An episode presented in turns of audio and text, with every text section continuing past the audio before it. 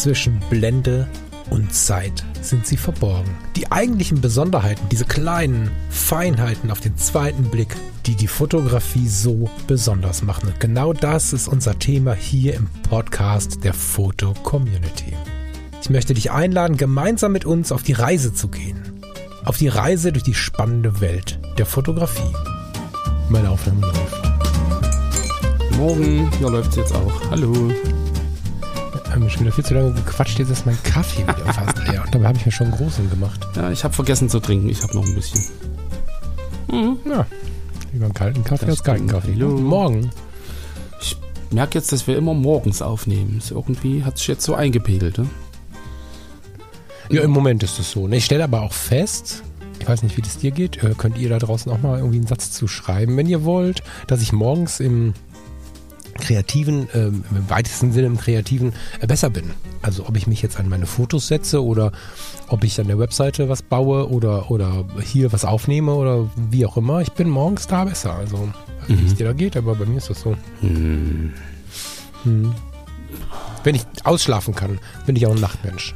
Das ist so ein Ding. Ne? Also ich krieg's nicht mehr hin, wie mit 16, bis nachts um vier kreative Sachen zu machen, um dann irgendwie drei Stunden später wieder aufzustehen. Das kriege ich seelisch nicht mehr auf die Reihe.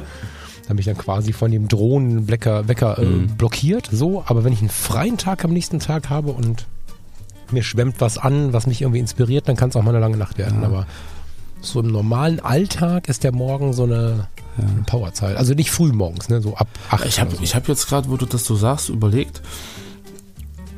Gut, ich war keine 16, ich war vielleicht 20, 25, aber ich habe dort im Prinzip eigentlich einen völlig komischen Tagesrhythmus gehabt. Also Ich habe bis, bis um, was weiß ich, um 11, um 12 geschlafen und habe dann aber bis nachts um 3, um 4 halt wirklich äh, aktiv und produktiv was gemacht.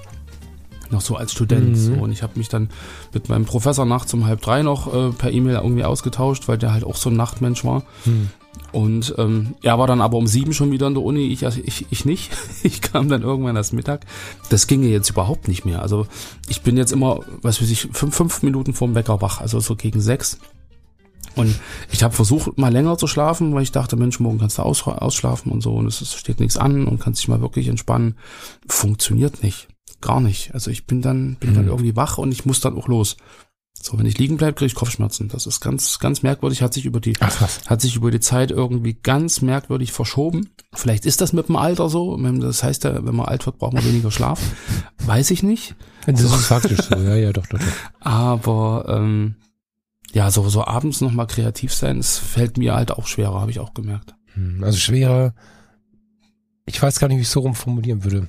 Ich glaube, vor allen Dingen fällt es mir leichter, morgens ähm, kreativ zu sein. Ja, aber das ist halt, aber es kommt auch ein bisschen drauf an, was es so ist. Ne? Also abends auf dem Sofa, wenn ich jetzt nicht von Terminen umzingelt bin, zum Beispiel einen Blogpost schreiben, ist wiederum einfacher. Mhm. Also das ist alles so eine Sache. Aber den Podcast zum Beispiel nach der Arbeit im Stress irgendwie aufzunehmen, wenn ich dann um 4.45 Uhr aufgestanden bin, ist nicht so cool. Das da, Irgendwie so. Naja, aber ich meine, das ändert sich über die Jahre halt. Ne? Die, die uns hier gerade zuhören, ich weiß, dass auch ein paar sehr, sehr junge Zuhörerinnen und Zuhörer dabei sind, die werden sagen, what the fuck, ich bin bis zwei Uhr wach und stehe erst um 11 Uhr auf oder so.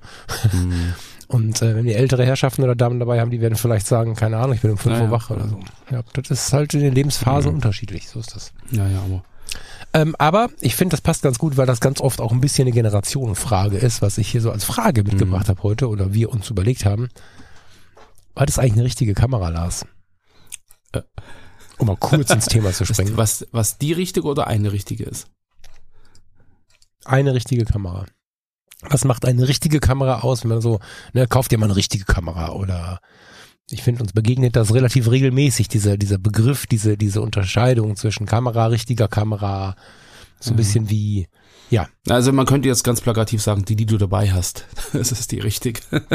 Aber ich weiß, worauf du hinaus willst. Also du brauchst eine richtige Kamera, um richtig gute Fotos zu machen. So, das ist, glaube ich, so das, was dahinter steckt so ein bisschen. Ja, und ne? wann ist sie gut genug? Ne? Wir haben ja ähm, nicht nur im Leben immer das Problem, nein, viele von uns haben nicht nur im Leben häufig das Problem, so äh, gut genug sein zu wollen, sondern äh, deren äh, und unser Equipment muss dann auch gut genug sein, wobei dieses gut genug jetzt natürlich immer ein bisschen in Anführungsstrichen steht und im Rahmen der Veränderungen Mhm. der letzten Jahre ist uns diese Frage schon ein paar Mal auch im Postfach begegnet. Was ist noch eine richtige Kamera? Überall sind Veränderungen am Start. Es gibt so viele Möglichkeiten. Es gibt Leute, die sagen, ich will meine Spiegelreflexkamera behalten. Das komische dann ohne Spiegel ist schon keine richtige mhm. Kamera mehr. Wir haben Spiegelreflexkameras noch übrig. Oder Pentax baut sie sogar mhm. noch neue, genau. Aber ansonsten haben wir sie noch übrig. Dann haben wir spiegellose Kameras, Kompaktkameras. Wir haben Kompaktkameras gar nicht mehr so viele. Die rutschen gerade Richtung iPhone. Das haben wir auch noch. Wir haben die GoPro und wir haben so Sachen, die ich ganz spannend finde, wie Drohnen oder Dashcams. Dashcams so ein bisschen. Aber was ja. davon ist eine richtige Kamera und ist dieser Begriff überhaupt noch, macht das so noch Sinn, das so zu definieren? Hm, ich, also ich, ich würde jetzt ganz äh, aus meiner Sicht sagen, die richtige Kamera ist die, die genau den Zweck erfüllt, den du, den du im Prinzip äh, ja umsetzen willst. Also wenn ich jetzt sage, ich will jetzt tolle Makrofotos machen und mit einer riesengroßen äh, Pixelauflösung da irgendwie ganz, ganz kleine Details fotografieren, dann bringt das natürlich nichts mit einer 350D von Canon äh, loszugehen. So ähm, die ist dann wieder gut, äh, wenn du so ein bisschen Retro fotografieren willst und es nicht so sehr auf, auf äh, ja, Detailschärfe und sowas ankommt, wenn so ein bisschen digitales Korn haben darf und so, dann, äh, kann man das gern machen, wenn so ein bisschen emotional werden soll. Ähm, es, ich glaube, der Zweck den, der Umsetzung definiert so ein bisschen, was, was die richtige Kamera ist. So, und ähm, aus meiner Erfahrung äh, gerade so aus den aus den Fotokursen und Coachings, die ich immer so gegeben habe, ähm, vergessen das viele. Also viele äh, sagen gerade, Mensch, kauf dir mal eine richtige Kamera und mit das ist doch so eine Gurke, mit der kann man doch nicht fotografieren, weil man so von von dem eigenen von der eigenen Blase, vom eigenen Horizont so ausgeht. So, wir hatten dann gerade in den Porträtkursen. Immer mal wieder ähm, Fotografen, Fotografen drin, die halt aus anderen Genres kamen, also aus der, aus der Naturfotografie, aus der Makrofotografie oder so, ähm, Tropfenfotografie, wo es natürlich auf ganz andere technische Merkmale ankam, als das in der People-Fotografie äh, eine Rolle spielte. So, und, und dann äh, haben sie dann immer die belächelt mit so einer äh, preiswerten emotionaleren Kamera, sag ich mal, die jetzt nicht so die äh, fette Pixelschärfe hat und Pixelauflösung und sowas. Ja, mach doch, kauf dir mal eine richtige Kamera, das ist doch hier so ein kleines Spielzeug. So, wenn der auch ein bisschen kleiner war, vielleicht ein Plastikbody hatte oder so. Und ähm, einfach weil sie es aus ihrem, aus ihrer Sicht ähm, gewohnt waren, sich halt irgendwie an das tolle Equipment ähm, ranzuwagen, weil sie sich vielleicht auch leisten konnten. So, ich hatte mal einen, der kam äh, mhm. zum Workshop und meinte, hier, ich habe mich mal eingedeckt, ich habe jetzt äh, Lust zu fotografieren und kam dann mit einer mit der Mittelformat Hasselblatt an und, und sagte hier, mhm. ähm, das ist eine richtige Kamera. So und einfach weil sie viel Geld gekostet hat und weil es irgendwie eine Marke ist und, und da irgendwie tolle äh, technische Spe Spezifikationen dabei waren. Aber im Endeffekt waren die Fotos, die er dann gemacht hat in, in der Situation, ähm, zum Teil steriler. Die waren dann irgendwie, weil er sich so sehr mit der Technik beschäftigt hat und mit der Bedienung der Kamera, das war halt irgendwie so ein, ein ganz anderes Bildergebnis als jemand, der mit einer, äh, was weiß ich, 15 Jahre alten Canon da irgendwie da stand und, und sagte hier, ich kenne die Kamera, ich konzentriere konzentrier mich aufs Bild und für meine Fotografie und für mein Bildergebnis ist es halt nicht ausschlaggebend, dass das bis ins letzte Detail äh, Pixel genau scharf ist. Mir kommt es auf die Stimmung an und auf die Emotionen und das kriege ich mit der Kamera super gut hin. Von daher glaube ich, äh, die richtige Kamera ist die, die genau den Zweck erfüllt, den du vorhast. Hm. Ja, sehe ich, sehe ich genauso und du hast was ganz, ganz Gutes gesagt, nämlich, äh, das glaube ich auch, was du gesagt hast, dass es viel mit der eigenen Blase und dem eigenen Denken zu tun hat. Also ich lese in letzter Zeit immer wieder den, den lauten Ruf nach hm, harter Kanzel, Eingrenzung, klar Definition und so. Und äh, Fakt ist, ähm, Fakt ist es auch hart, aber ähm, ich verwende das jetzt trotzdem mal so, dass es das nicht mehr so richtig gibt. Ja, also das ist äh, klar, dass Menschen Veränderungen nicht so mögen, aber dieser Wunsch nach der klaren Kante, der klaren Definition, dem richtiges Bild, falsches Bild, richtige Kamera, falsche Kamera, richtige Vorgehensweise, falsche Vorgehensweise. Das ist einfach mit der fortschreitenden Diversität unserer Welt, auch im fotografischen, so nicht mehr bedienbar. Ja, mir ist klar, dass es dann schwierig ist, sich irgendwie einzufinden. Mhm. Aber ich glaube nicht, dass das so noch funktioniert. Und ähm, das ist so ein, so ein so ein Zeichen auch für unsere ähm, Diskussionen, die wir so haben. Also wir, wir gruppieren uns quasi äh, im Moment in der fotografischen Welt so ein bisschen nach dem, was wir, was wir in der Richtung äh, denken oder fühlen. Also die, die genau das wollen, die scharen sich zusammen und ärgern sich darüber, dass es Mhm. nicht mehr geht. So. Und äh, die anderen, keine Ahnung, hängen auf der Fotopia rum und feiern, dass sie 15 oder 75 sind, eine analoge, eine GoPro oder eine Spiegelreflex oder eine, eine Spiegellose an der Hand haben. Gendern sich eine Runde und haben dann sonst irgendwie auch keinen Schmerz miteinander. Das ist jetzt natürlich sehr hart provokativ zusammengelegt in einem Raum, aber äh, ich glaube, das war ein ganz, ganz wichtiger Punkt, dass du, was du da gerade gesagt hast, weil ein großer Schmerz des Ganzen äh, scheint das zu sein, von nicht, noch lange nicht allen. Das sind ein, ein paar wenige, die sonst auch mit Veränderungen wahrscheinlich sich eher ein bisschen schwerer tun. Ich meine, Veränderungen sind immer Mhm. schwer, ne? Aber ich glaube, das, und da wollten wir hin, die richtige Kamera nicht mehr so klar zu definieren ist wie früher. Also wenn ich überlege, als ich in der Foto-Community angefangen habe, das ist ja nun schon ein paar Bärte her, ne? Das war 2001 mit der Gründung bin ich dann irgendwann dazu gestoßen. Bin ich 2002 dazu gestoßen? Nee, 2001, ne? 2001 Ja, der erste Account, ja. Und genau, und also der andere, wenn ihr bei mir oben beim aktuellen Account guckt, steht da Mhm. nämlich sieben, ne? Und ich glaube, der Natur-Account ist 2001. Das war der erste. ähm, da gab's die Definition zwischen einer wie auch immer gearteten Spiegelreflexkamera, gerne digital damals, weil ja quasi gerade so die große Umbruchszeit war. Und so den Kompaktkameras, die fairerweise in der Zeit auch echte Plastikbomber waren, so mit 640 mal 480 Pixel stimmt nicht ganz, aber so weit weg davon waren wir noch nicht. Wir hatten so Mhm. Full HD, glaube ich, wenn wir eine gute Kamera hatten.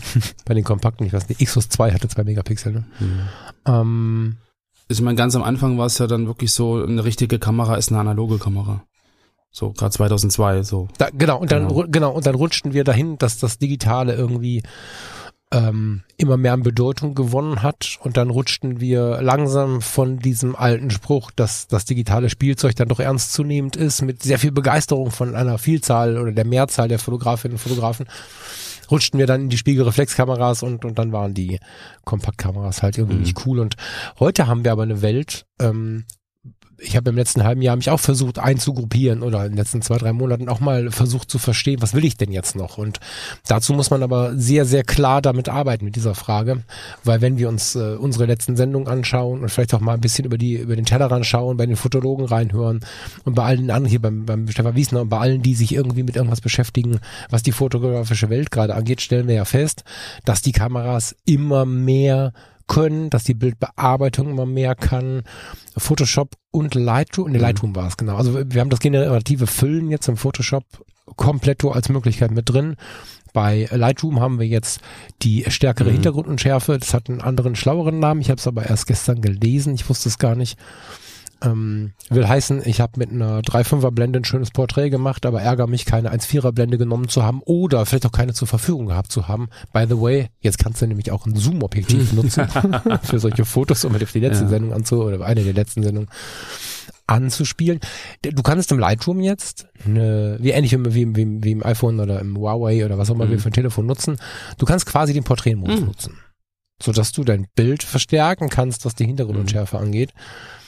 Es gibt unglaublich viele Möglichkeiten, die manchmal zu der Frage führen, brauche ich die Spiegelreflex oder die spiegellose große Kamera überhaupt noch? Und das macht bei manchen Menschen Aggression, weil sie sich nicht verändern wollen und wollen, dass wir sie brauchen. Und ich bin in den Schmerz reingegangen. Ich habe mir diese Frage auch gestellt, aber ohne Schmerz, weil ich so neugierig bin Mhm. auf die neuen Sachen.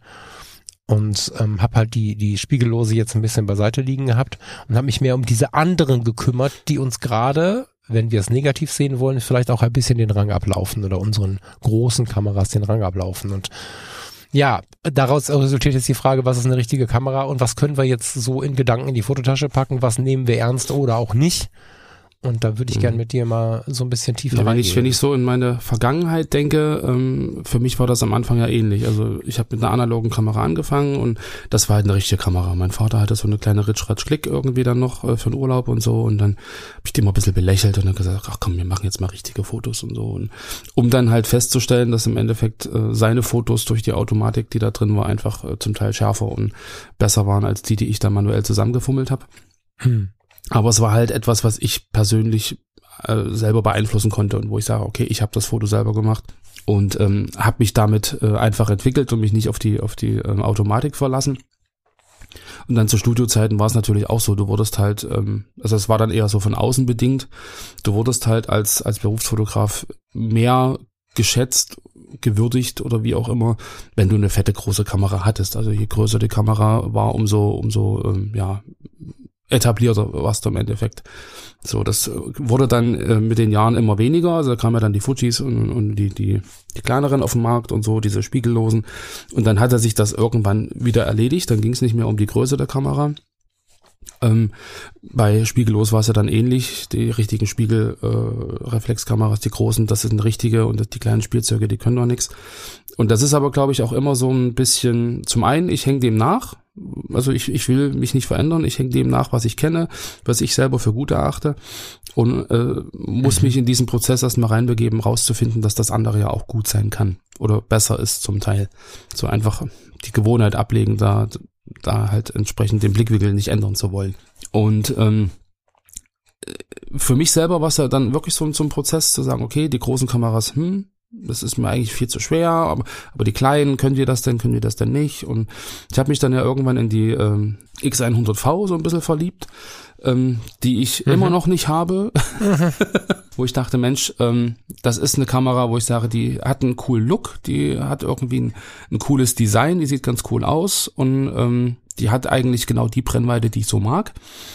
Und das wäre doch, glaube ich, was für mich. Also einfach so ähm, aus, mhm. aus Gründen nicht, die ist groß und die ist jetzt anerkannt und bla, sondern irgendwie es geht um die Bildgestaltung, es geht um den Bildlook. Und ich habe sie nicht, A, weil sie aktuell einfach äh, nicht zu kriegen ist oder nur sehr, sehr schwer. Und äh, B, äh, kennst du die, die, die äh, Geschichte mit dem Umzug, die Küche will bezahlt werden und so und dass die Prioritäten ist einfach äh, doch noch ein paar andere. Aber ähm, da rutscht im Prinzip auch dieses, dieses, was ist eine richtige Kamera, so aus, aus dem eigenen Empfinden merke ich, dass das so ein Prozess ist. Ne, dass man da wirklich an seine eigenen Grenzen kommt und einfach mal äh, auch so, also mir ist dann zumindest klar geworden, warum bestimmte Kameras damals für mich richtige Kameras waren und warum es jetzt heute eigentlich völlig mhm. egal ist. Äh, für mich spielt das keine Rolle mehr. Das ist spannend, weil da habe ich gar nicht drüber nachgedacht. Bestimmt, es gibt äh, tatsächlich auch Menschen, die mit der da schon den Schmerz beginnend haben, ne, mit der X100V. Hm, habe ich gar nicht drüber nachgedacht oder X100F mhm. oder welche auch immer es da gibt. Hm, ich bin noch ein bisschen härter unterwegs ähm, und du bist mir äh, auf meinem Pfad unterwegs. Wir sind auf dem gleichen Pfad unterwegs. Ne? Ja. ähm, ich bin ja gefolgt, das ist total dämlich, das kam aus meinem Kopf gefallen, ja. das ist ja so nicht. Ähm, mit der Situation, dass wir beide, kann man ja so sagen, ne, ähm, unser Telefon hat sich langsam aber sicher verabschiedet. Meins hatte noch ein bisschen Zeit, meins wurde einfach ein bisschen langweilig und ich glaube, du hattest tatsächlich inzwischen schon Funktionseinschränkungen. Ja, Und ähm, ich habe ein Leben lang, nein, stimmt nicht. Okay. Ich habe lange schon die ganz normalen iPhones benutzt. Mit ganz normal meine ich nicht die Pro-Modelle, sondern die klassischen. So. Und aufgrund dieser Situation, dass KI so hochgeschwemmt ist, dass äh, Photoshop, Lightroom, also Adobe, diese Sachen angekündigt hat und immer mehr passiert ist, immer mehr KI auch in den Kameras gelandet ist und so, und ich immer noch mit meiner EOS R fotografiere mit nach wie vor Freude. Ich benutze nach wie vor Blendezeit ISO und ähm, habe trotzdem irgendwie immer wieder mir die Frage gestellt, okay, das alles, die ganze neue Welt ist so spannend und habe mich dabei erwischt, mir die Frage zu stellen, bewusst emotionsfrei, also da versuche ich dann schon irgendwie nicht in Panik zu verfallen oder nicht emotional zu werden, brauche ich die überhaupt noch? Und habe dann beim Bestellen des neuen Telefons die Pro-Variante mhm. äh, bestellt. Wir sind witzigerweise wenige Monate danach schon wieder inaktuell. Mhm. Das ist jetzt das iPhone 14 Pro, wobei ich glaube, dass selbst ein 12 Pro ähm, immer noch ein Knaller ist. So, also das ist ja der Vorteil auch an den Apple-Geräten, dass die mhm. einige Jahre halten. Ich äh, bestelle eigentlich immer den Vorgänger. Ähm, da war es noch das aktuelle Telefon, ausnahmsweise mal. Der Vorgänger ist dann immer deutlich günstiger und macht aber einen richtig guten Job. Naja, und dann habe ich mich jetzt ein paar Monate sehr viel mit dem iPhone bewegt und das aber nicht groß thematisiert. Also wir haben über das iPhone gesprochen, aber ich habe äh, einige Bilder ähm, gemacht, die mit dem iPhone ähm, fotografiert worden sind, ähm, ohne das zu kommentieren. Und die Welt scheint es nicht so richtig zu merken. Das finde ich hochinteressant und positiv. Und viele Genres kann man mit dem iPhone sehr gut abdecken. Das ist natürlich jetzt nur die Bildergebnisebene. Aber ich bin bis jetzt zu unserem spätsommerlichen Turn kurz vor der Fotopia, naja, eigentlich schon herbstlich, ne? ähm, bin ich bin ich mit dem iPhone rumgelaufen und ähm, habe da die Skills versucht ein bisschen zu verbessern, habe versucht den Porträtmodus besser zu verstehen, habe äh, versucht all die Dinge ein bisschen zu zu nutzen, die das Telefon so anbietet und ganz am Anfang war ich da tatsächlich auch in dem Modus, boah, soll ich einfach ganz viel von dem anderen Kram abgeben und mir immer das fetteste, teuerste iPhone kaufen, so im Vergleich einfach, ne, also anstatt teures Fotoequipment zu kaufen. Das waren ähm, ein verwirrender Gedanke, der mir aber keine Panik gemacht hat, weil ich ja versuche, solche Dinge irgendwie dann so analytisch zu sehen, wo ich ja sonst eher der Träumer und, und, und Theoretiker und ne, eben nicht Theoretiker, der Träumer und der, und der emotionale Typ bin, ähm, im Sinne von, von Spürbarkeit und so, habe ich das einfach mhm. mal zugelassen und ähm, habe dann aber irgendwann gemerkt, okay, das ist alles schön und gut mit dem iPhone. Studiofotos mit dem iPhone gemacht. Studiolicht, ähm, Fensterlicht, also was. Total abgefahrene Qualität. Ja, und ähm, wir haben, ich mache dazu einen Blogbeitrag, da schreibe ich gerade dran. Da sagen wir hier im Podcast mal Bescheid, mhm. wenn der online ist. Da habe ich auch ein paar Beispielfotos äh, bei uns in der Stadt mit dem, mit dem RAW. Ja, es gibt ein 48 Megapixel RAW. Da fällt sie um. Da denkst du, das war doch kein iPhone. Also das hätte 2000 ja, wo ich gerade sagte, ne, 1, 2, 3, 4 hätte uns jeder ein mhm. Vogel gezeigt. Das hätte damals keine, keine Spiegelreflexkamera geschafft. So. Und ähm, das war auf der einen Seite, habe ich gemerkt, vom reinen Bildergebnis ähm, ist es nicht mehr lange hin, dass die ganzen Kamerasysteme sich vermischen und dass es nicht mehr so wichtig wird. Es wird wahrscheinlich wichtiger, woran wir Freude haben. Das ist so mein, mein Gefühl jetzt nachher, ja, aber wir können das gerne noch mal ein bisschen auseinanderklamüsern. Ähm, vielleicht sagst du erstmal, wie du iPhone fotografieren im Moment empfindest, um dann nachher aber mal so ein bisschen ins Heute zu kommen noch. Mhm. Also wie hast du das erlebt, das Telefon, also von einem relativ alten, günstigen Telefon, wenn ich das so sagen darf, ohne das Böse zu meinen, zu einem dann doch, ähm, zu einer Investition zu kommen, die dann aber auch den Anspruch hat, weil es dann auch teuer ist, was mhm. zu liefern. Wie, wie hat sich das angefühlt? Warst du enttäuscht? Warst du zufrieden? Bist du heute zufrieden? Naja, ich habe ja, ich habe ja damals in der Sendung äh, meinem Frust freien Lauf gelassen, wo das mit der mit der Einrichtung des des iPhones nicht so richtig funktioniert hat. Ähm, das hat sich dann relativ schnell gegeben, weil es äh, dann doch relativ schnell das gemacht hat, was es soll und wofür es eigentlich da ist. Also ich kam dann relativ schnell damit klar. Und klar, so diese, diese ähm, ja, Erwartung irgendwie, dass, dass das alles äh, problemlos geht und dass man auf den Knopf drückt und das funktioniert, ist unrealistisch. Äh, es war bei dem alten, bei dem ähm, OnePlus äh, ähnlich. Äh, man muss sich ja erst mal reinfummeln. Und gerade wenn man wirklich so einen Systemwechsel macht, ähm, dass da nicht alles glatt geht, ähm, liegt äh, ganz oft nicht am Gerät, sondern am Bediener. Von daher ähm, alles gut. Ähm, ich habe dann ähm, vorher natürlich überlegt, kaufe ich mir jetzt ein iPhone oder nicht. Und äh, da spielten dann weniger ähm, fotografische Aspekte eine Rolle als eher ähm, der Umstand, dass wir äh, eigentlich eine Apple-Infrastruktur haben und ich der Einzige war, der sozusagen noch mit einem Android-Gerät äh, unterwegs war. Und da habe ich mich einfach angeglichen und du sagst ja selber schon, ähm, es war das, das 15er war in den Startlöchern, das 14er gab es dann ähm, preiswerter. Und ähm, da habe ich einfach zugeschlagen. Ich meine, so viel teurer war es im Endeffekt nicht als der Vorgänger, den ich hatte, das OnePlus. Das hat auch knapp 800 Euro gekostet. Ähm, also Moment, Moment, Moment. Was hast du für das Telefon bezahlt? Für das, für das iPhone. Ne, das, das OnePlus hat äh, damals 800 Euro gekostet. Nee, ich meine das iPhone. Da habe ich jetzt 1000, also knapp über, ein bisschen über 1000. Ach so, okay. Also schon, ja, schon ein bisschen okay. mehr. Ich war gerade voll geschockt, dass du, dass ich irgendwie 250 Euro mehr bezahlt habe, aber ja. Nee, also ja, okay. es, es, ist schon äh, teurer als das OnePlus gewesen, klar. Aber es waren jetzt nicht irgendwie doppelt so teuer oder so. Von daher, mhm. ähm, und teuer bleibt ja irgendwie auch teuer, finde ich. Ne? Ja, ja, ja, na klar, es ist teuer, es ist auch eine Finanzierung, von daher. Aber das alte hat halt äh, Aussetzer gehabt, hat nicht mehr geladen und so und das ist natürlich dann doof, wenn du darauf angewiesen bist und dann äh, machst du es an und dann geht's plötzlich aus. Wir hatten das Problem in, in Italien, stehst du irgendwie am Kreisverkehr und dann geht's Handy aus und sagt dann, äh, ja, sieh zu, wie du klarkommst. Navi geht gerade nicht mehr. Ähm, von daher war das dann einfach eine Entscheidung. Ähm, Lüdi hat ja auch ein iPhone schon länger, hat damit sehr gute Erfahrungen. Da habe ich gesagt, okay, ähm, gehe ich damit hin. Und was ich damals im Prinzip schon ähm, mich ein bisschen gewehrt habe, gerade wo wir auch auf La Palma waren damals, ich habe halt mit der großen 5D fotografiert, Mark IV damals, und sie halt die ganze Zeit mit dem Handy, mit ihrem iPhone im Urlaub. So, und ähm, ich äh, Rucksack geschleppt und alles schwer und so. Und sie macht halt oh, geht irgendwo hin, sieht was Schönes, macht ihr Foto mit dem iPhone und im Endeffekt in den Fotobüchern sieht man den Unterschied nicht wirklich. So, also das sind, sind tolle Fotos, tolle Farben, tolle äh, gut Perspektiven und so, dass die hat sie ja gewählt. Aber ähm, so, ähm, der Unterschied ist wirklich marginal, wenn überhaupt sichtbar. Und dann habe ich mich immer schon geärgert und dachte, boah, aber eigentlich nimmst du doch eine richtige Kamera und das ist ja nur ein Handy so und ähm, im Endeffekt, ich habe jetzt viel mit dem iPhone rumgespielt und habe da auch verschiedene Apps ausprobiert und so und im Endeffekt ähm, die Qualität, die da rauskommt, ist gigantisch. Also ich, ich finde es ich find's toll. Ich habe jetzt auch relativ lange keine große Kamera mehr angefasst. Ähm, und ähm, habe auch so ein bisschen durch das iPhone meine Fotografie so ein bisschen verändert.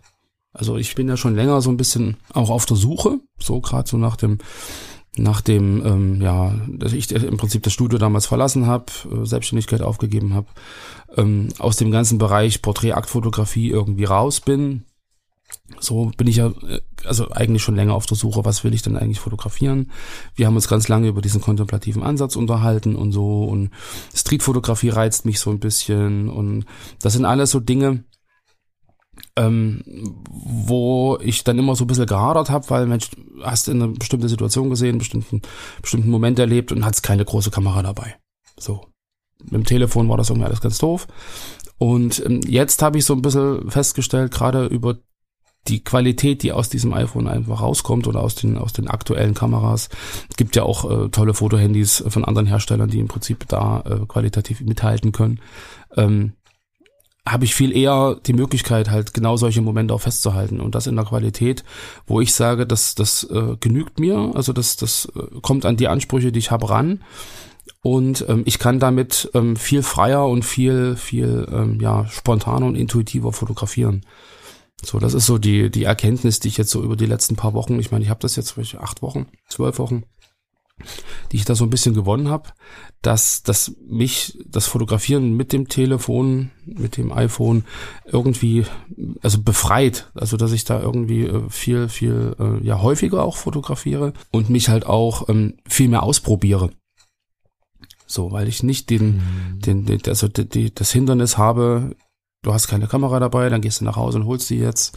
Welches Objektiv nehme ich und so. Und ähm, ich meine, wir haben ja letzte Woche auch über die Festbrennweiten gesprochen, dass es mir entgegenkommt, im Prinzip mit einer, mit einer Brennweite zu fotografieren. Und das ist halt auch eine Sache, die mir halt auch beim iPhone entgegenkommt. So einfach, da ist so dieses, diese, diese Standardbrennweite, die drin ist, die entspricht ungefähr dem, was ich mag. So, ich nutze die Zoom-Brennweiten nicht. Und ähm, habe da natürlich halt auch durch die 48 Megapixel im RAW auch eine super Bildqualität. Ich kann da auch kroppen, ich kann die Bildausschnitte verändern, ohne dass sich jetzt qualitativ groß was ändert. Ähm, und von daher, also ich, ich bin, bin positiv überrascht und bin eigentlich ähm, fotografisch jetzt viel, viel aktiver, als das noch vor vier, fünf Monaten der Fall war. Trotz, dass ich jetzt eigentlich äh, kaum Zeit habe dafür. Hm. Das zeigt so ein bisschen, ähm, ob das jetzt die richtige Kamera ist, ja, deswegen ist die richtige Kamera die, die man dabei hat. Ne? Das ist schon richtig. Mm, das zeigt so ein bisschen, wie einfach das ähm, so ein iPhone es dem, dem, dem Fotografierenden macht. Also das finde ich ganz, ganz spannend dabei. Ich habe eine Zeit lang überlegt und das war auch so der Gedanke bei, bei den, bei den Spiegelreflexen, bei den spiegellosen Kameras, warum es nicht einfacher wird, weil wir ja in der Gesellschaft eine sehr starke Veränderung haben, was zum Beispiel auch den Computer und diese Dinge angeht. Ne? Also ich sitze gerade, während ich hier aufnehme, noch vor einem 27 Zoll iMac. Das wird immer weniger. Der Marktanteil ist extrem gering im Vergleich zum mhm. iPad, zum MacBook, aber vor allen Dingen zum Telefon. Also ich kenne nicht wenige Leute, die nur noch ein Telefon zu Hause haben, manchmal einen Drucker. Mhm, genau. Kannst du ja mal eben rüberschieben und dann drucken lassen und so, die wirklich auch, auch, also Tablet kommt jetzt wieder so ein bisschen mit Streaming und äh, kein Fernseher mehr im Schlafzimmer, aber dann äh, mit dem Tablet nochmal irgendwas gucken, wenn man unbedingt will und so, das geht irgendwie schon. Aber das wird alles deutlich weniger. Und wenn man dann äh, äh so, so ein iPhone äh, am Start hat und ähm, kann dann mal eben Fotografie ausleben, während man es sonst vielleicht äh, gerade nicht mehr so richtig auf die Reihe bekommt, weil der Umzug vor der Tür ist, weil auf der Arbeit so viel zu tun ist. Ne? Also du hast teilweise die Fotocommunity mehr oder weniger alleine gerockt, dann hast du den Umzug vor der Tür, dann hast du die Familie, hast äh, ein Kind und das sind ja alles so Sachen, viele von uns, die hier auch zuhören, werden das kennen und da ist natürlich, äh, und so ist der Gedanke auch bei mir entstanden, im totalen Stress, also im totalen Zeitstress, das iPhone eine total schöne Situation, trotzdem Fotografie zu leben ne, so während der Termine zwischen den Terminen mal eine halbe Stunde Zeit finden, in einer schönen Stadt sein und sagen, ach guck mal, ich habe das Telefon in der Tasche, ich mache jetzt mal ein paar schöne Fotos und versuche mal diesen diesen Glaubenssatz im Kopf zu brechen, das ist keine richtige Kamera, sondern ich gehe einfach mal los und versuche ein paar schöne Fotos zu machen und ähm, konzentriere mich auf die Bildgestaltung und ähm, kann inzwischen ja auch relativ viel einstellen und eingreifen und so. Ähm, das ist jetzt nicht der Spruch hinzu, wir brauchen nur noch das iPhone, ne, bevor die ersten jetzt hier schon panisch werden, gar nicht. Ne? Aber es ist wirklich eine Alternative. Das, ähm, mhm. das sehe ich ähnlich. Gerade für solche Stressthemen. Also bei Fotografie tut gut, beschäftige ich mich ja viel damit, wie wir den Stress aus der Fotografie rauskriegen und ähm, da ist das iPhone auch ein, immer wieder ein ganz gern genommenes Beispiel einfach. Ne? Wir hatten ein großes Fototreffen mit den mit der Community von Fotografie tut gut. Wir hatten aber auch einen, einen Workshop zusammen und bei verschiedenen Terminen, bei diesen im Besonderen, bin ich ohne Fototasche gekommen dieses Mal und hatte mein Telefon in der Tasche. Und das war ganz schön abgefahren. Einfach Jeans, T-Shirt, Smartphone und Kreditkarte und ein bisschen Kleingeld für Trinkgeld in der Hosentasche zu haben. Das mhm. war wirklich spannend. So, so da auf dem Treffen aufzutauchen, so im Studio zu fotografieren und so. Und noch spannender war, dass am Ende die Ergebnisse wirklich gut waren. Das war wirklich erstaunlich und ähm, die fotografische Gesellschaft verändert sich auch in dahingehend, dass ich da nicht äh, nur ausgelacht wurde wegen des Telefons. Mhm. Ne, das wäre vor, vor einigen Jahren ja noch anders gewesen. Wenn du mit der Xos 2 zum Porträtworkshop gekommen wärst, hätten sie dir einen erzählt. und ähm, so waren die Leute eher interessiert. Ja. Ne, und es war irgendwie schön. Und ich habe für mich kennengelernt, okay, es ist auf jeden Fall eine Alternative. Ich muss nicht in die Fototasche packen, das tue ich aber trotzdem im Geiste, weil sie ist, das Telefon ist eine Möglichkeit, schöne Fotografie zu machen, gerade in der Streetfotografie. Ja, also wenn ich bei einer äh, sündhaft teuren Leica die Blende komplett zuziehe, wie das viele machen, ähm, in der Größe des iPhone oder wo auch immer ich auf dem Mobiltelefon meine Inhalte angucke, 80 Prozent der User äh, wird in der geschlossenen Blende mhm. kein Unterschied sein. So, oder kein hart wahrnehmbarer Unterschied. Ja, der, der Look, den habe ich auch schon mal lange diskutiert, der ist da, der, der Leica-Kameras, aber am Ende ist es so, dass das iPhone gerade da, wo keine Tiefen ähm, Unschärfe, also keine Hintergrundunschärfen wichtig sind, wirklich mhm. rocken kann. Das ist ähm, tatsächlich so. Das erste Mal habe ich mir diese Frage ja ähm, vor, vor 2019, glaube ich, schon gestellt, als ich eine GoPro, oh mein Gott, ist nicht wichtig, ist Nerdkram. Jedenfalls äh, bin ich mit der, ähm, sind wir mit der in der Karibik gewesen und da habe ich halt so an einer Stelle, wir waren auf der, für die Nerds, die es kennen, wir waren einen Tag, einen Tag auf der Isla Saona, das ist eine Insel vor der Dominikanischen Republik. Da ist dann wirklich so diese Postkartenmotivwelt, mhm. ne, mit einfach nur weißem Sandstrand, Palmen, die übers, über, über den Strand ranken bis übers Meer und so, Wahnsinn. Und da habe ich halt keine Kamera mitgenommen, sondern hatte einfach eine, eine, eine Shorts an, ein lockeres T-Shirt drüber, die GoPro in der linken Tasche und äh, die Kreditkarten und ein bisschen Geld in der rechten Tasche. Und mit der Kamera in der Tasche, so zum Zusippen, ähm, ins Wasser springen zu können, was hatte ich das Portemonnaie dabei und äh, trotzdem irgendwie fotografieren zu können und so, das war schon geil. So, und äh, da habe ich dann zu Hause, aber ich habe dann einfach gedacht, ich mache ein paar Erinnerungsschüsse, die werden eh nix. Mhm. Und zu Hause hatte ich fast die Tränen in den Augen, als ich dann die, die, die Bilder mal auf den Rechner gezogen habe und mir angeschaut habe, wie denn das Video von der Schildkröte, die uns hinterher getaucht ist, geworden ist. Oder mhm. auch die Fotos im, äh, in den überschlagenen Wellen, wo wir da rumtoben und du dann äh, irgendwie auch teilweise einfach die Palmen gesehen hast. Oder ich habe teilweise so in die Palmen rein fotografiert, weil ich dachte, der Moment wäre cool mhm. oder so. Und habe da ein paar völlig neuartige Fotos gemacht, die ich während des Entstehungsprozesses gar nicht so richtig ernst genommen habe. Ich habe gedacht, boah, das wäre ja cool, wenn das jetzt funktionieren würde. Ich habe so im Vorbeigehen beispielsweise so eine verbogene Palme gesehen, die so Richtung Meer guckt und darunter stand äh, irgendwie ein Boot oder links stand noch ein Häuschen in einer anderen Situation, so auf Stelzen gebaut. Mhm.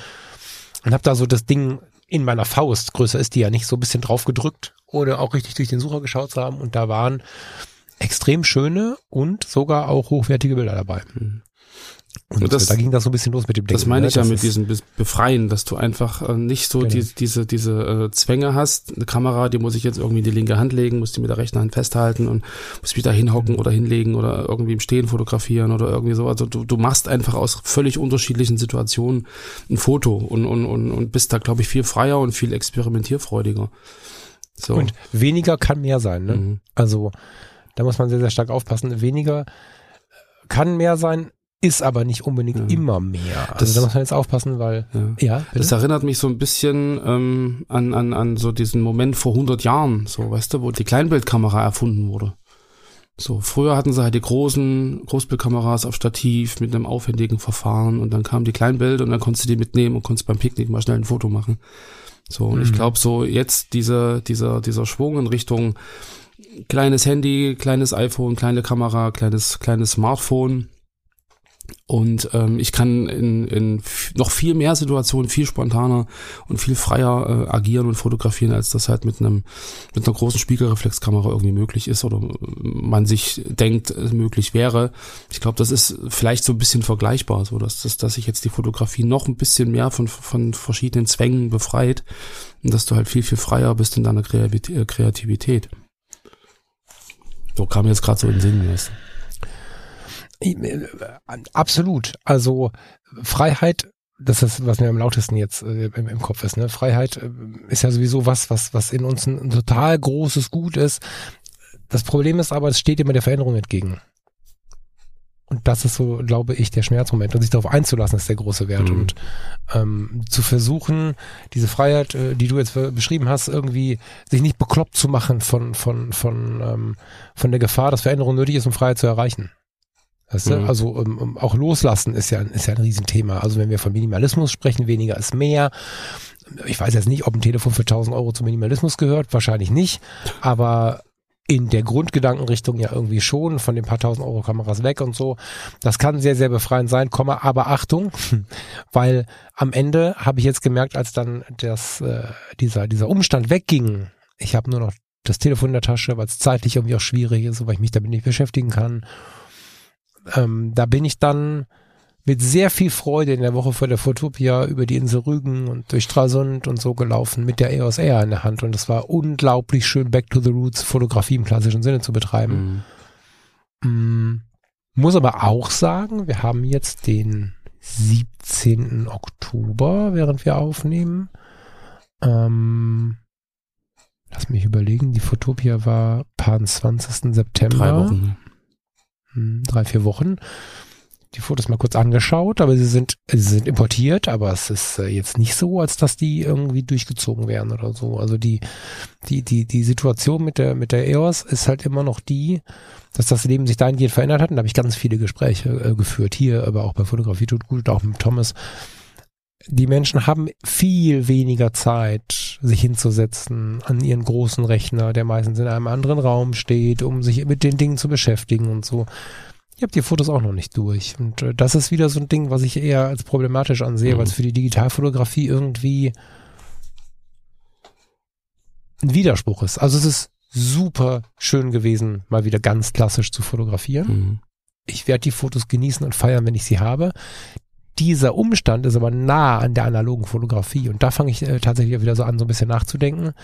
Hm, kann also auch da nicht klare Kante zeigen, will ich auch gar nicht, sondern muss mal schauen, wo die Reise dahin geht. Mhm. Also ich werde die EOS äh, wahrscheinlich immer mal wieder nutzen und, und genießen und so, alles ist cool. Aber jetzt ist letzte Woche auch die Mamiya, die C33 und die Pentax MX aus dem Mhm. aus der Reparatur wiedergekommen. Und ähm, wenn ich mir jetzt überlege, ich habe äh, digital fotografiert auf Rügen und dort und dort und wir haben fast einen Monat später und die Bilder sind zwar importiert, aber noch nicht äh, groß angefasst, weil einfach so viele Zeitfenster noch nicht waren, in denen ich entweder die Zeit gefunden habe oder auch einfach die Muße. Mhm. Ne, irgendwann ist ja auch dein Laptop auf ganz einfach und schön und Fotowelt anschauen. Ich finde, Fotografie ist nicht nur fotografieren, sondern äh, ganz viel Kunst, ganz viel Bildbände, ganz viel Lesen und so. Und da stellt sich natürlich dann immer die Frage, okay, äh, pff, ist es dann vielleicht doch auch die analoge Fotografie, die mich reizt? Also ich bin tatsächlich so ein bisschen in dem in dem Gedankenkonstrukt, ähm, in den nächsten Urlaub. Äh, Im Januar ist der nächste Urlaub. Hab ich ja schon ein paar Mal erwähnt, ne? Freuen uns da sehr drauf. Verzeiht bitte die Wiederholung. Nein. Wir freuen uns da sehr drauf. Und ich überlege ernsthaft, ob ich ähm, die GoPro und das iPhone in die Tasche Mhm. stecken soll. Und die analogen.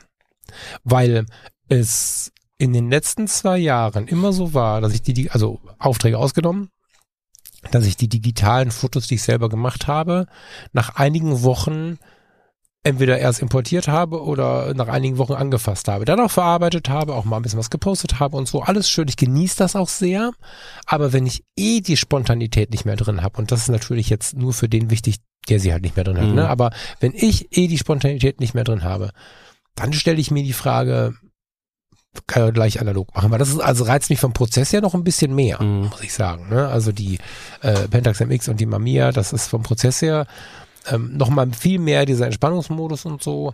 Bin ich aber noch nicht fertig mit dem Gedanken. Das steht so gerade nebeneinander, auch Mhm. völlig ohne Stress. Ich habe ja beides hier oder alle drei so und das war auch total schön im Urlaub, diese Fotos dann nochmal anzuschauen und so. Und es wird sicherlich schön, die auch nochmal anzuschauen, aber es ist nicht mehr so, dass die digitale Fotografie schneller ist. Das stimmt. Nicht, also nicht ja. bei mir im Moment. Hm. Hm.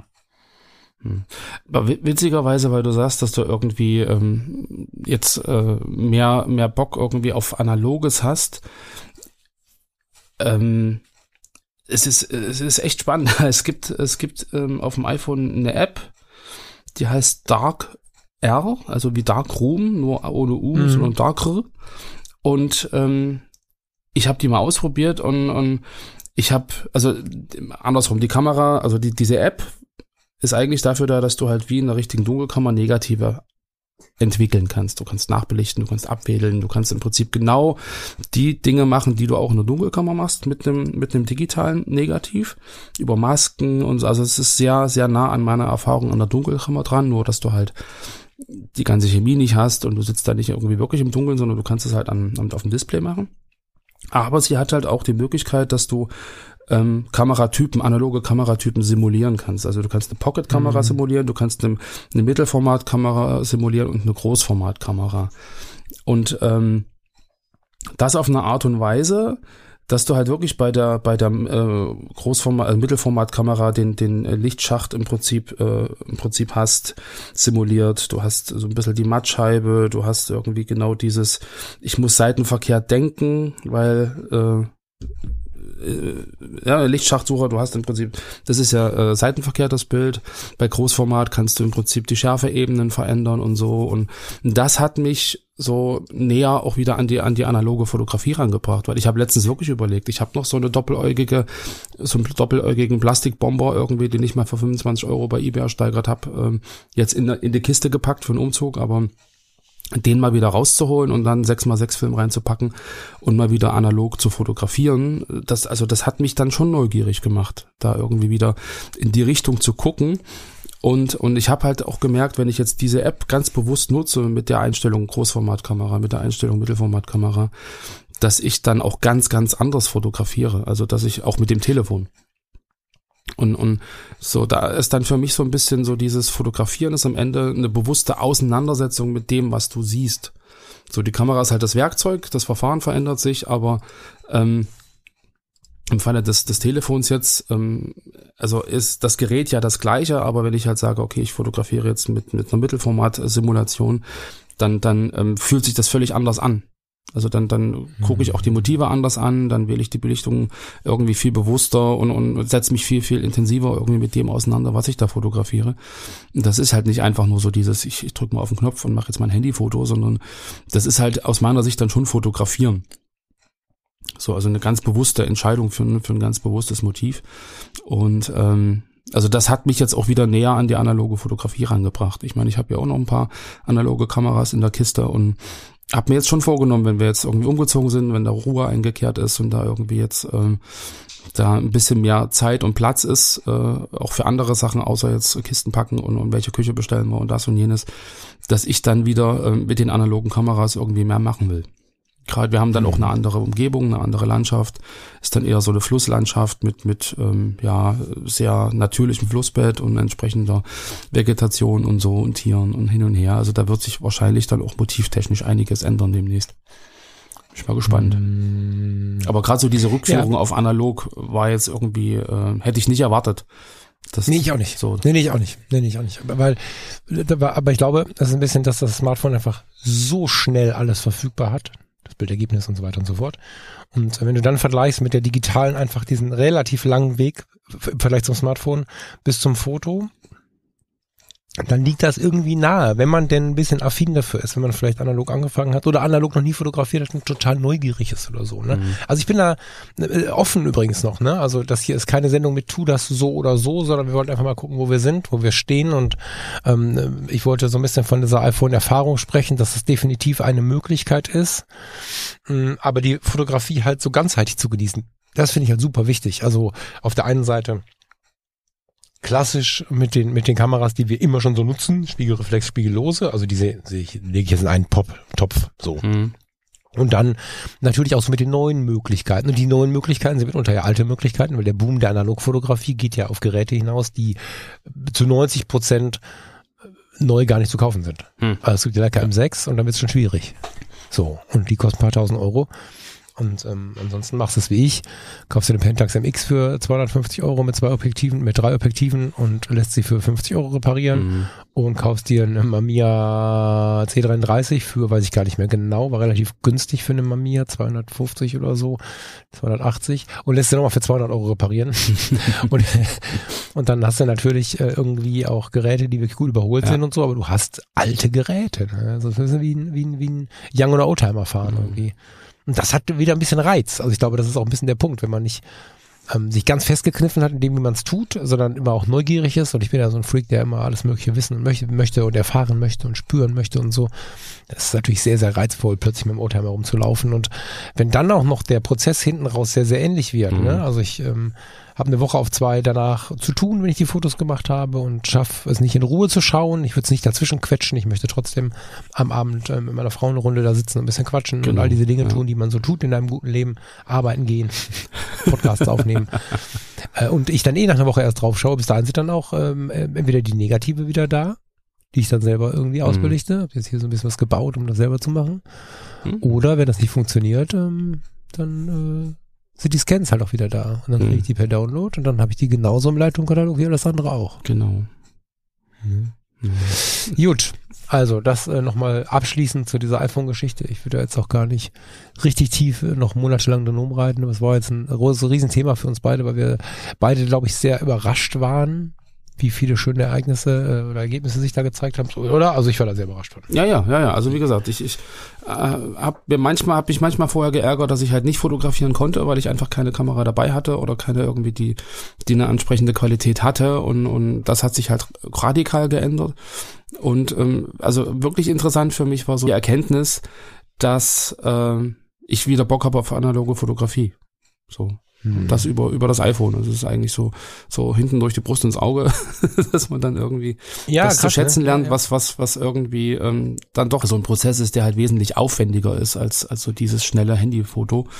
Ähm, um da jetzt wieder mal beim äh, schnellen Handyfoto zu bleiben. Im Endeffekt ist ja alles fotografieren. So, es ist ja eine bewusste Auseinandersetzung mit dem, was man sieht und man entscheidet sich bewusst dafür, dann und dann ein Foto zu machen.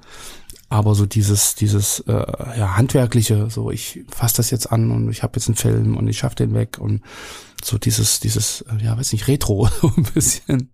So, das, das Ja, reizt mich gerade irgendwie wieder ein bisschen. Okay, ich würde sagen, damit lassen wir es gut sein, oder? Machen wir. Und äh, sehen mal zu, dass wir äh, uns wieder mit der richtigen Fotografie beschäftigen. Und versuchen einfach Ja. nicht so viel in Schubladen zu denken. Ich glaube, das hilft uns allen weiter, auch in der Bewertung anderer Leute, äh, nicht immer zu erwarten, wie man selber ist. Und ich glaube, Mhm. das ähm, tut uns auch gut. Und es, also ich weiß nicht, wie es bei dir ist, aber das war für mich auch eines der Erkenntnisse, ne? dass ich äh, versuchen möchte, nicht so äh, häufig zuzulassen. Ich meine, ich bin da nicht der erste Typ für, aber auch mir passiert das. Dieses früher war es besser und ich möchte alles erhalten und so. Das ist ähm, kein Wert mehr, der funktioniert, weil wir dann ganz schnell abgehängt sind. Und Mhm. wenn ich so in meine Jugend denke und meine Großmutter, die war sehr abgehängt. Ich der versucht das Internet zu erklären. Das war keine dumme Frau, ne? aber es Mhm. war nicht möglich. Mhm. Und weil sie aber so viele Jahre sich vor jeder äh, Veränderung gescheut hat. Die Mhm. hatte in ihren, in ihren jungen Jahren, äh, Krieg und so, so viel Stress und so viel Dramen. dass sie einfach gesagt hat, ich will leider das nicht, lass mich in Ruhe damit. Und das hat am Ende dazu geführt, dass sie völlig abgehängt war. Und das äh, möchte ich nicht und deswegen versuche ich da positiv mit umzugehen. Mhm. Und vielleicht äh, schaffen wir es ja dem einen oder der anderen hier auch diesen positiven mhm. Ansatz äh, mitzugeben. So als, als Empfehlung, nicht als Muss, ne, als Empfehlung. Ganz wichtig übrigens äh, an der Stelle, wir leben das so frei. Ne? Ich ähm, weiß, dass äh, hier und da immer mal jemand kommt, der sagt, ihr müsst hier klare Kante und so. Nee, müssen wir nicht. Sind mhm. wir nicht die Typen für. Und äh, wir freuen uns, wenn die Leute sich da frei entscheiden können.